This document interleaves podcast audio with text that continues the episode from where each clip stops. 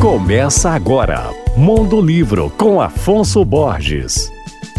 Alô, ouvintes leitores da Alvorada FM. Para comemorar os seus 80 anos de trajetória, o grupo editorial Record lança a obra Tempo Aberto Oito Décadas em Oito Contos de grandes autores brasileiros. O livro reúne histórias ambientadas entre 1942 e 2022. Os textos ficcionais abordam temáticas em destaque na sociedade brasileira durante esse período. Por exemplo, a violência urbana, a conquista de direitos pelas mulheres, a oposição entre ditadura e contracultura, o despertar da juventude no período da redemocratização do país, a revolução digital e os atuais desafios sociais e políticos. Os oito autores dos contos reunidos na obra são Alberto Mussa, a querida, falecida recentemente, Nélida Pinhon, Francisco Azevedo, querido autor de Arroz de Palma, Antônio Torres, a queridíssima mineira Carla Madeira, Ney Lopes, Cláudia Lage e Cristóvão